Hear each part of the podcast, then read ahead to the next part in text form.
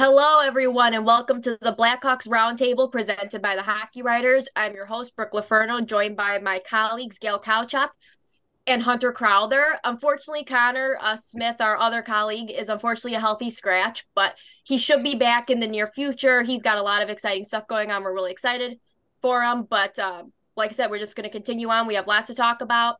Um, before we get into that, though, um, please be sure to follow all of us on Twitter that's where we're the most active. Our usernames are right here on the screen. And also, please be sure to follow our stuff at the Blackhawk Substack. Uh, that's also part of the Hockey Writers. All the links will be in the description below. But if you're interested, you can sign up for it. All of our articles and content will go to your email Monday, Wednesday, and Friday. And you even have the option to become a premium subscriber where you get additional weekly shows, prospect updates, quizzes for prizes, and really just fun content. So if you're interested, um, in becoming part of the family. Like I said, the descript or the links will be in the description below. Um, so that's completely up to you, but we hope you join. It's a lot of fun. Uh, and as always, you can follow uh, me, um, Hunter, Connor, and Gail's uh, articles all on the hockeywriters.com. And so let's just get right into this, guys. So obviously, the Blackhawks right now are 5 11 and 0. They've lost four straight games. So this is honestly their longest losing streak of the season so far because before it was three, which it's not great, but eh, it's still not great.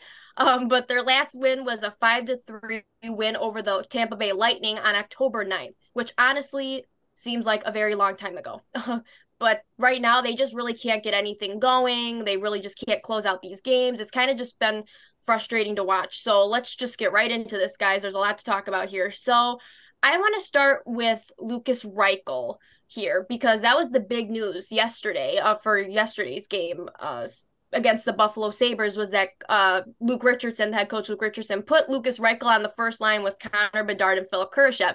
It's not like we haven't been talking about this, I think, since even the preseason. I think we even talked about it again um, during the Arizona game on Halloween that uh, this should probably be a thing that they should consider. But obviously, like I said, they've had Lukas Reichel shuffling everywhere lately, center, wing, just up and down the lineup here. So I'm honestly really excited that he was moved there and obviously they had a really um, strong game they were really um, a threat offensively all game according to ben pope they were 16 to 10 in shot attempts 10 to 5 in scoring chances so i think honestly they'll probably keep this line together I would assume. Uh, but I'm really impressed with how I think that's come about. And I think we all thought that would be a good look, I think, for Reichel, Bedard, and Kurashev. So let's kind of just talk about this. Hunter, what are your thoughts about Lukas Reichel being on the first line? Um, I think a lot of people who are fans of the team and uh, comment on Reddit or anything, they've been wanting this the whole time. They've been dreaming of having Reichel and Kurashev and uh, Bedard on the same line.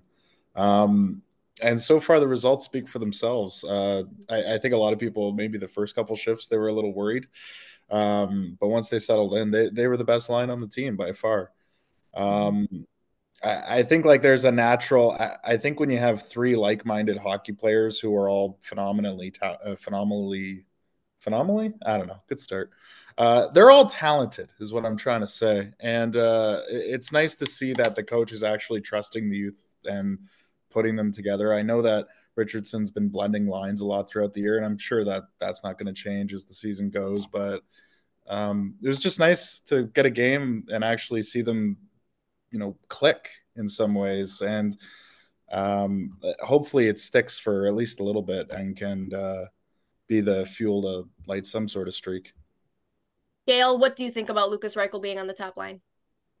I guess I want to preface this by saying that uh, I think Luke Richardson was kind of hesitant to put Reichel on that uh, on that line. He wanted him to basically be the number two center behind Bedard, and he really wanted him to pick up that that center role. But he just seemed to be struggling. It just wasn't working out. To be honest with you, I'm surprised that they didn't do this a little bit earlier. Uh, put Reichel on ring. It was a it was a chance to kind of get him going. He scored a power play goal, I think, the game before that as well. So um, he's he's moving and shaking, and uh, I think it's a good thing, and I think that with with uh, Bedard and with Kurashev, he's he's gonna he's gonna thrive.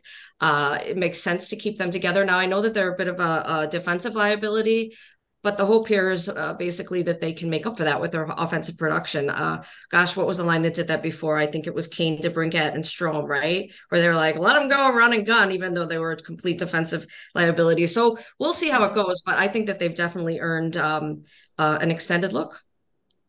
Yeah, I agree with both of you. I think I agree with the thing. It probably should have happened a bit sooner, but I understood. I think we all understood why Luke Richardson wanted to keep them apart. Um, it made sense for depth purposes and kind of just letting Reichel shine on his own a little bit. But I think something that keeps sticking out to me is something that I wrote an article on was when Bedard said that I would love to play with Reichel. Um, he would benefit. It would ben- it would be a benefit to me to play with him. Um, he would make my job easier. So I was like, I feel like okay when you have your star player, and even though Bedard's doing fine on his own, even without uh, Reichel on his line, he was doing just fine with Foligno and Kurashev and Taylor Hall. But still, it's like okay, it's like you kind of figured something like that would work. Then obviously you have Bedard's telling you one thing, and then obviously the way Lukas Reichel plays plays really well with fast playmakers. So, like I said, it probably was a long time coming, but I do think Lukas Reichel's on the right track here. He's got three points in his last four games.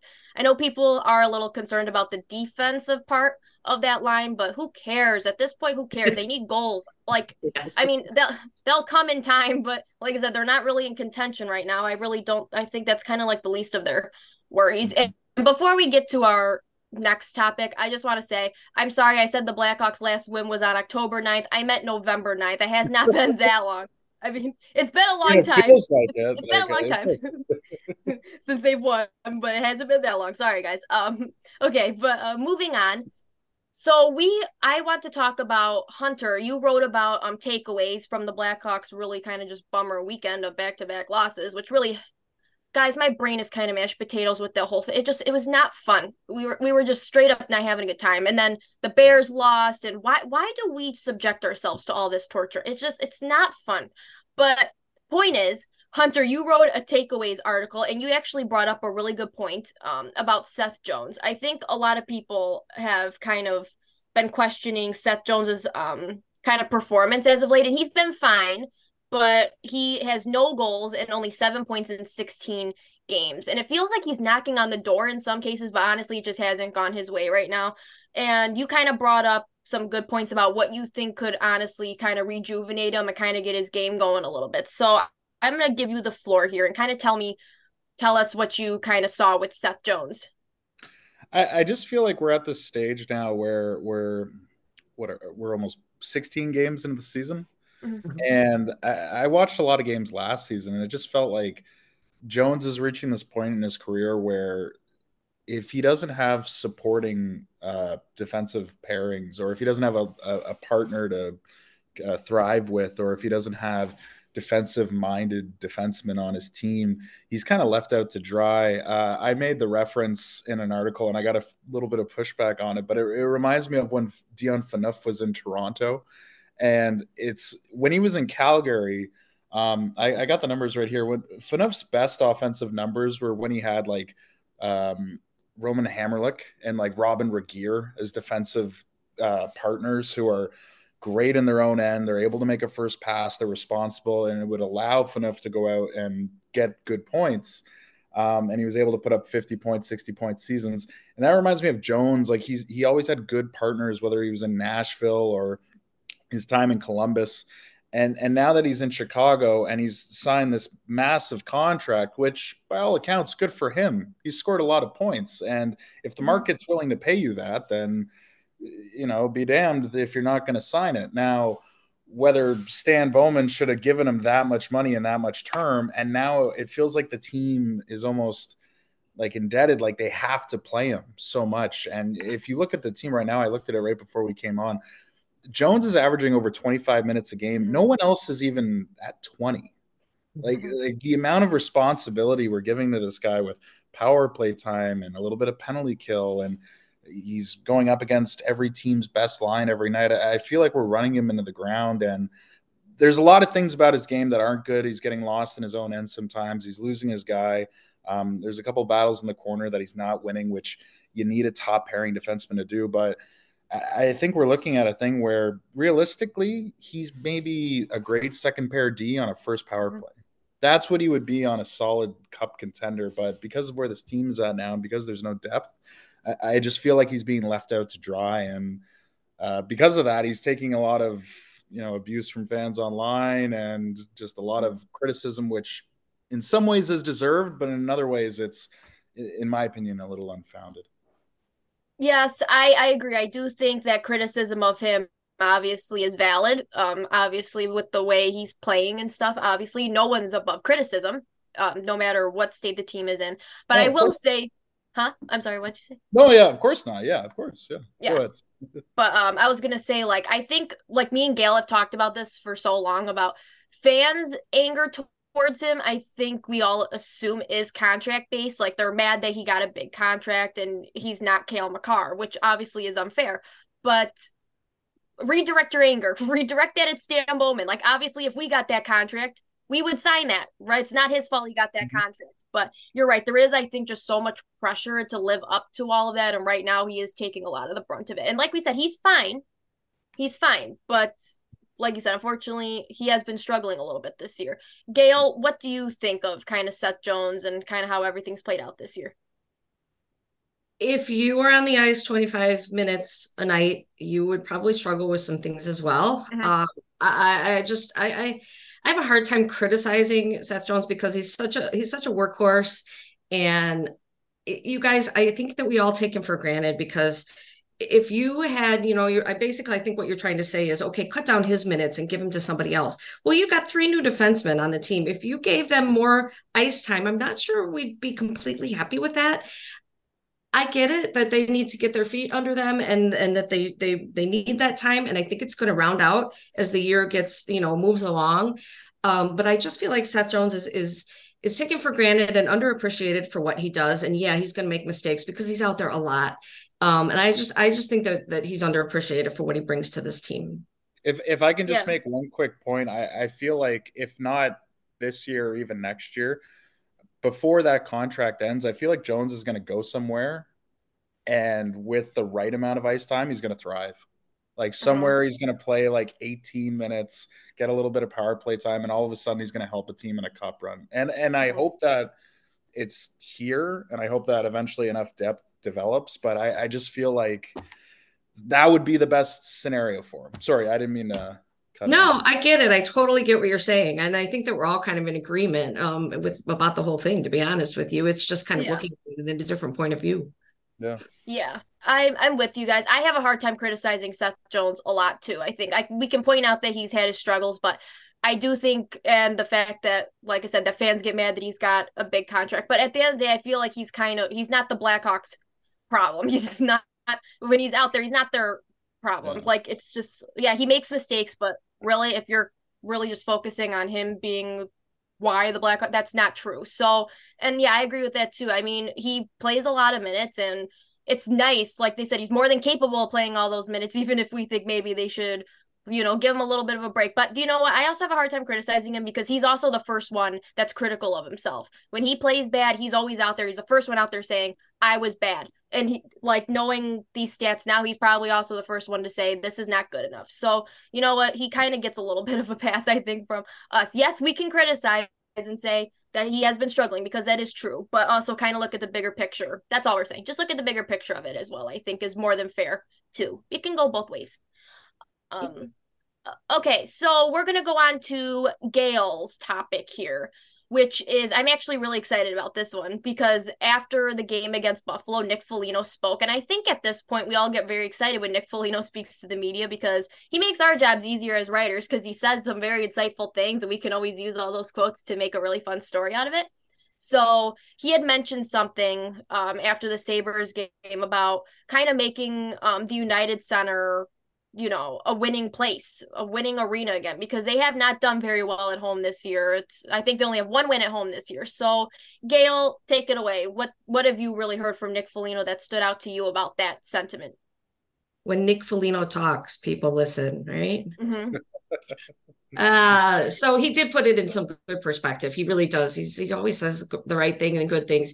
He said i've been on the other side of this when you come into this building and you're hoping to get a win some night. So he's basically saying the united center is a hard place to you know they've got great fans. It's loud um, they need to kind of try to get that on their side. And he also said, you know, uh, we want to create that again. The fans deserve it, and they sell out every night. They come to watch us play, and so why not use that to your advantage, right? um, he's trying to instill this winning culture that you know just that you take for granted that you're going to win i guess this goes past even the united center thing where he's just basically trying to to to make them to make the team expect to win and and feel like they're going to win instead of oh we want to win you know? And and that used to kind of be what the fans got when when 2010 and 2013 2015 those championship teams where they just had that winning culture and they knew that they were going to win and they just believed that they were going to win every night kind of getting that swagger back. So um you know best place to start doing that is to feel comfortable in your own barn build build off that energy uh i like what he's saying and uh you know unfortunately this team isn't anywhere near as good as those teams but you have to start somewhere and i like it i you know i they i think they have three more games uh, at home uh, in here in November. So hopefully they can pull out some wins. Hunter, what do you kind of make about the United Center, how they should become a winning place again? What do you make yeah. of this? It's um I'll say this like I, have got a lot of buddies who work throughout the states, the Midwest, and it's funny that the United Center in a Blackhawks home game is always somehow the thing that mm-hmm. like either we got to go see it, mm-hmm. or if they have clients, they're like, forget the damn meeting. We're going to the Blackhawks game. that's that's what we're doing. And, and I feel like it's this, especially since they became a winning team in the 2010s, it, it, it becomes like a must see hockey venue. And of course, you want to reward fans for that. I, I was reading this in um, Charlie uh, Rumia, Roumeliotis. Is that how you guys? Mm-hmm. Oh, yeah. It's yeah, such a tough name, isn't it? Yeah, everybody says read it, it, a million times a day, and then when you actually say it out loud, I, I, feel like an idiot. Um, but I read a story today on NBC Sports Chicago, and it, like their attendance hasn't dropped. They're they're still mm-hmm. killing it, and part of, and part of that is Bedard um, mm-hmm. having like a generational phenom. Obviously, tickets are going to sell, and and road fans want to go see him as well, but I, I think in these circumstances where the team isn't very good and it's a rebuilding year, if the attendance doesn't take a hit, then fans are going to want to see something. And right now, like I think we can all agree, like it's not even just that they're losing because we weren't expecting them to make a big playoff push. It's that the games are kind of boring. It's that they're not exciting, and it feels like they're kind of they're coming out flat often. Mm-hmm. And if if you're not going to sell wins, you got to sell goals and excitement. Mm-hmm. And so, and Foligno's a player that at stages of his career, if, if he wasn't contributing in a secondary offensive role, he was providing something that would create some excitement. So I think he's speaking from a point of view where, hey, boys, if we're not getting it going, then in some other ways we got to get it going because right now these mm-hmm. flat efforts aren't working. And, and also too, like the United Center, regardless, it's still like, not just for a hockey fan to enjoy a game, it's also intimidating as hell. I, I, mm-hmm. every story you hear of a guy who signs with Chicago or formerly played in Chicago, it's always the same thing. When they'd hear the anthem before the game, it's you know it's become so routine and mundane. But for when you're in Chicago, all of a sudden the black the the um the goosebumps come back, and I don't know, just uh just give us something, right? They're one five and zero oh at home right now. I mean, come on. anyway, sorry. no, I I think you're absolutely right. Like it's I don't you know I find it actually humorous that they're a good road team. Actually, you would think a rebuilding team would do absolutely mm. awful on the road, and they actually are pretty good on the road compared to home. So I think that's kind of a funny, like, kind of a weird thing that's going on right now. But I agree with you, Hunter. If you're not going to sell wins, you got to sell effort. I guess I miss effort now because I literally tweet about this every single game when they come out flat and it's not a good effort. I'm like, okay, there's that effort again. And it's mm. like some people get like a little bit like mad, like, well, what did you expect? They're a rebuilding team. Well, yeah, they're not always going to win every night. That's par for the course, but they can control their effort level. And unfortunately, it hasn't always been there. Mm. The past few games, at least, it hasn't. To start the year, it was. Now it's been a little bit spotty. But last or uh, against Buffalo, it was better though. It was, a, it was a lot better. Um, but unfortunately, they lost. But see, no complaints really from me there because at least the effort was there. So, yeah. you know, it's yeah, I hope that they figure it out and they and they will. They will figure it out. But yeah, they got to get some wins at home here. And if not, like you said, get the fans on their feet, get them something to be excited about. That's really kind of like the madhouse way. But either way, it's always going to be a really tough environment for anyone coming into the um, mm-hmm. United Center. It's such a great place, even just to watch a game. Like it's there's really I don't think anything like it in the league. So I agree with what Nick Foligno says. The fans deserve a win for sure. The fans really do deserve a win at home. Uh, well, so, let's remember. You know, let's remember too. Um, what did you say? They're one five and zero oh at home, so that's 6 mm-hmm. games and they played 15, almost 16. So they played a lot more games away than at home too. So mm-hmm. you know maybe they just need some more time at home.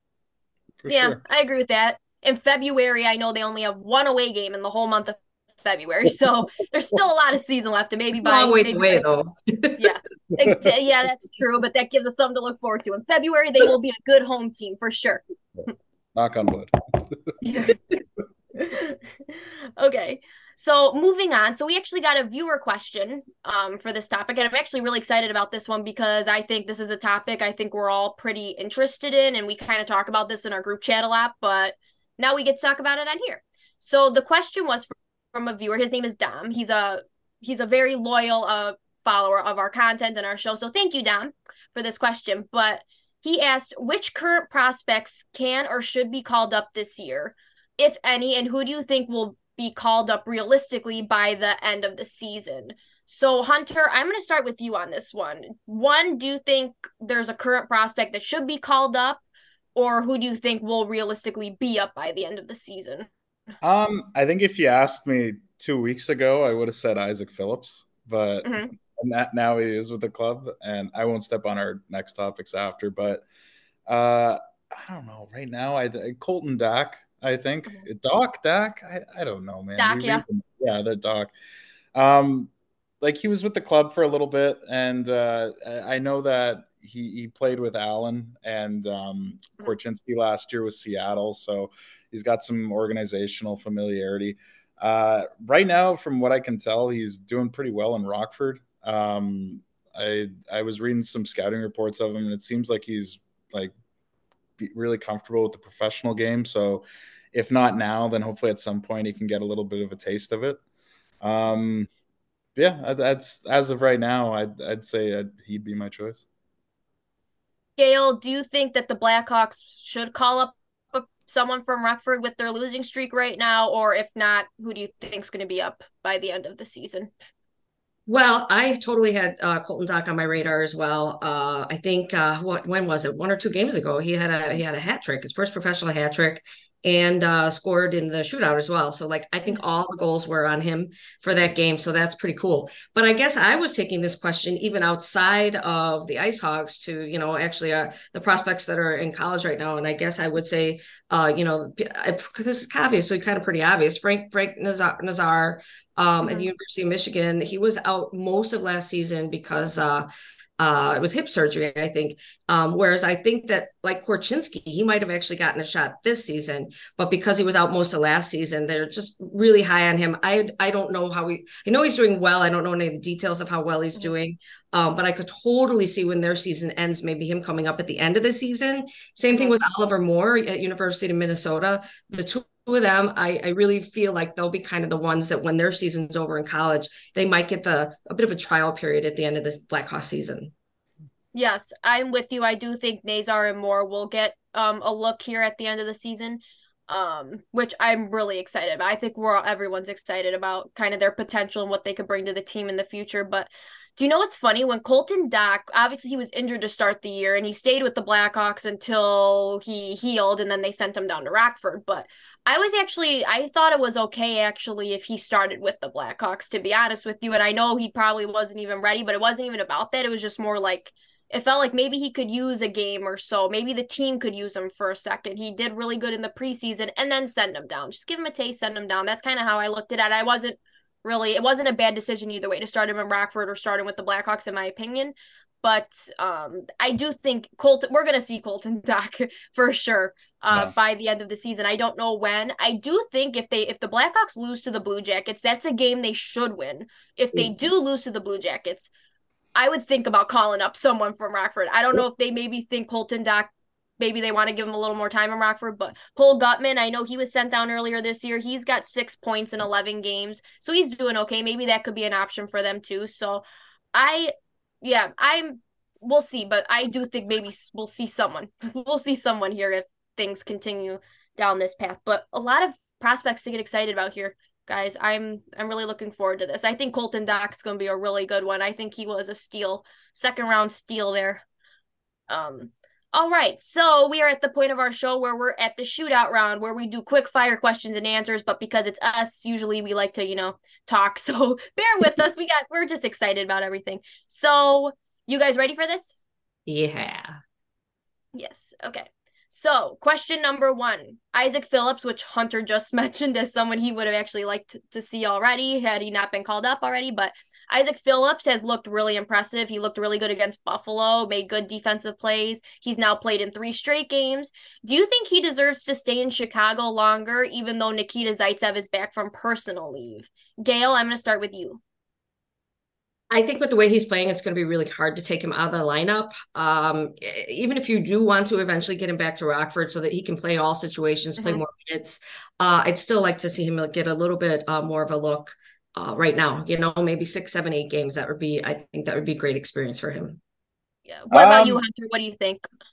Uh, yeah, keep him in for sure. The the most games he's played in a season is 16, I believe, last year. Uh, let him get him, let him get a taste of it.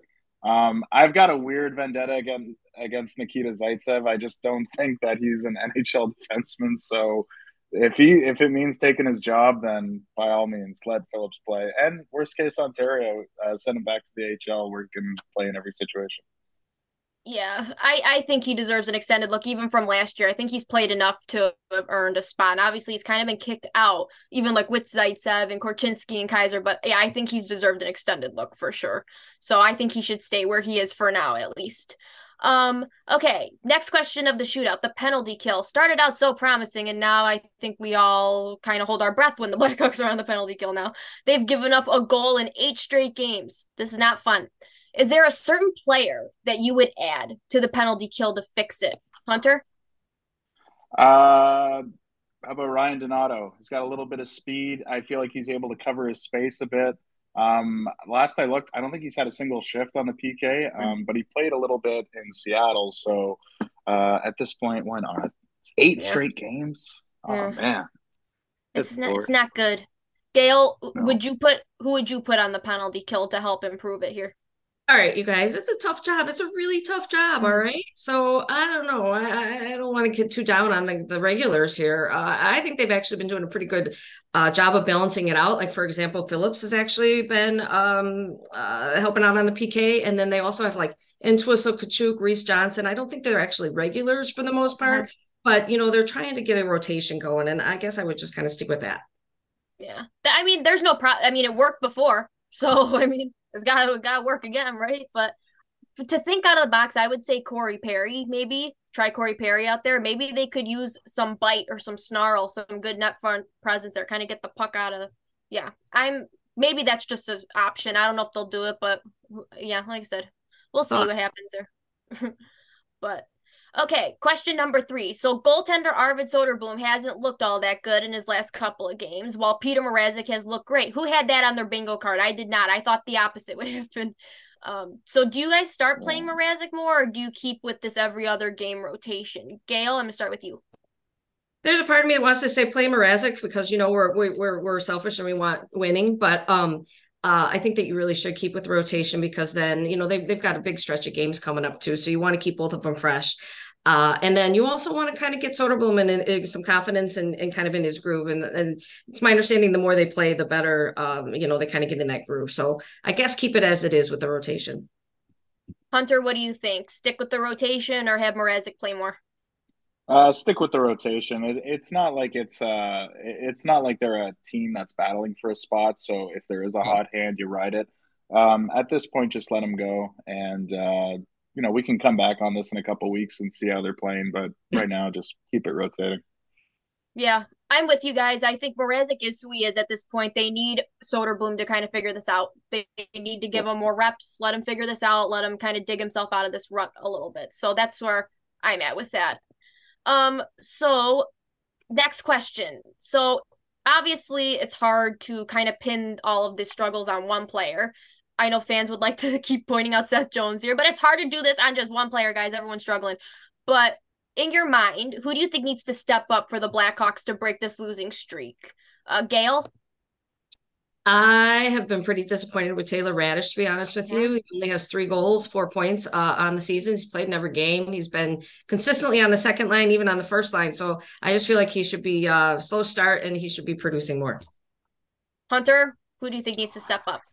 Uh, I had two players in mind, and I was going to take the one that Gail didn't because I feel like we were gonna it was going to be one of them. Uh, so I'll take the other Taylor, uh, Taylor Hall. Um. I, I know that he came from back from injury, and uh, I know that he's been dealing with like he's been on again, off again in the lineup. But uh, in the games he has played so far, I, I feel like there's just there's more there. And and going into the season, I thought that he would um, break out a little bit now that he's got an expanded role that or more of a role than he had last year with Boston. So uh, if I had to pick one, I'd say Hall needs to step up. Yeah, I think they do need both of them to step up for sure. I'm gonna pick Andreas Athanasiou. He got a big contract. I mean, it was Mm, two year contract, but it was pretty pretty significant contract, and he's Big kind of. him. I know he's Sorry, injured. He's injured right now, so it's hard to. But I hope when he comes back from injury that he'll kind of regain some form because he was looking a little invisible out there, and he was a healthy scratch too. So they definitely need more out of him too. Um, okay, so we're running out of time here. So this team is one for seven on the power play this past week, only scoring three goals during all of November. So guys, how do we fix this? What's one one idea to fix things up here, Hunter? Um, I don't know. Throw in uh, Connor. Uh, throw, sorry, throw in Connor Murphy. Throw in Athanasiou. I I don't know what's wrong with this power play. Mm-hmm. I, I feel like it's like I like the games I watch around the NHL. Good teams have a lot of movement on their power plays, and I feel like this one's Mhm. very stagnant. I feel like Seth Jones kind of parks himself up at the top, and they try to do this umbrella thing that it's just not working. So at, at this point, um, I don't know. When he's healthy, put Jarred Tinordi in front of the net and block the goalie. For all I know, something. Yeah. Gail, Gail, what's your idea to fix the power play here? Shake it up a little bit. Put the second unit out first a couple times. Mess, mess with the opposition a little bit. Um, maybe the PK units will be tired or the weaker unit will be out when when Bedard and company goes out. Yes. My my out of the box idea is not really out of the box. Just quit dumping the puck in on the power play. Actually take the puck in. Yes, That's really it. So just stop doing Thank that. you. and maybe things will look up. All right, guys. So for the final uh, question of the shootout round, so obviously it's our predictions um segment of the show. So, um, oh my gosh, guys, Matthew, cut it.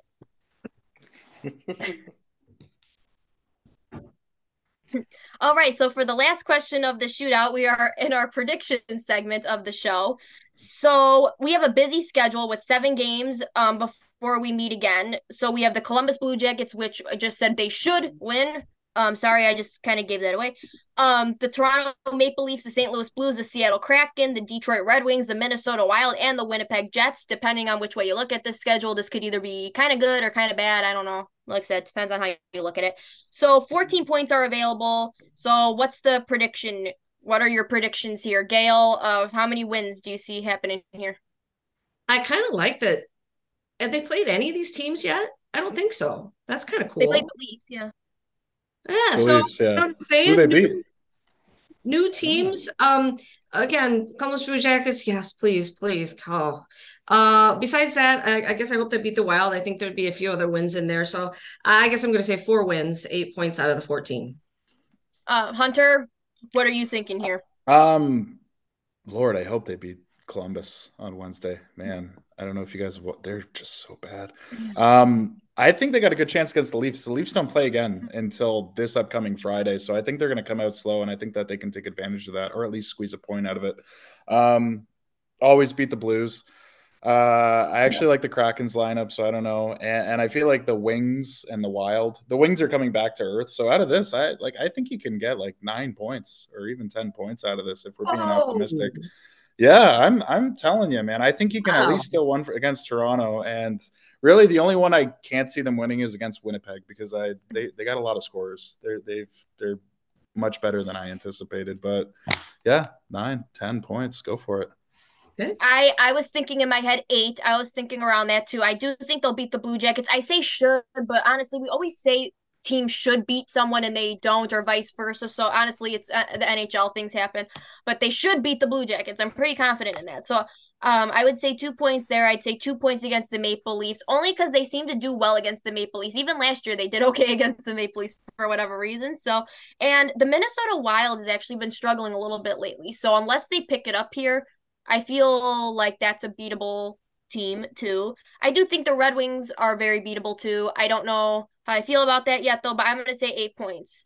Um, I'm sticking with it. We'll see what happens there. But nice. um, all right. So uh, that will end our show. Uh, thank you, Gail and Hunter, for joining um me today to discuss all these things. There's a lot going on here, and thank you everyone for tuning in and uh, reading our articles and for talking hockey with us. We really enjoy this. So please be sure to tell us what you think about all this. How would you fix the power play? Because honestly, we're at a loss for words. I think honestly we should have like a fan meeting at the United Center during the team meeting. Just everyone have everyone zoom in, get their ideas out because this team could use it. It's a free for all, I think now. So let us know what you think about all this. Uh, and obviously, you can find all of us on Twitter. That's where we're the most active. So please be sure to tweet us. We tweet during games. Um, and obviously, we love the discourse. Um, you can find all of our articles at thehockeywriters.com. And as always, if you're interested in the Blackhawks Substack, whether you want to become a free subscriber or a paid subscriber, um, the link will be in the description um, below for you to check that out as well. And on it's a couple days until American Thanksgiving. So happy Thanksgiving to everyone. Hunter's our Canadian here. He already had his Thanksgiving, but happy Thanksgiving to you. I'll do it again. Oh, yeah. I'll do it again. Don't worry. yeah. Can't go wrong with two Thanksgivings here, but happy Thanksgiving. And hopefully by the next time we talk, the power play is improved and the team is a little bit improved. They need it. So thanks again, guys, and go Hawks.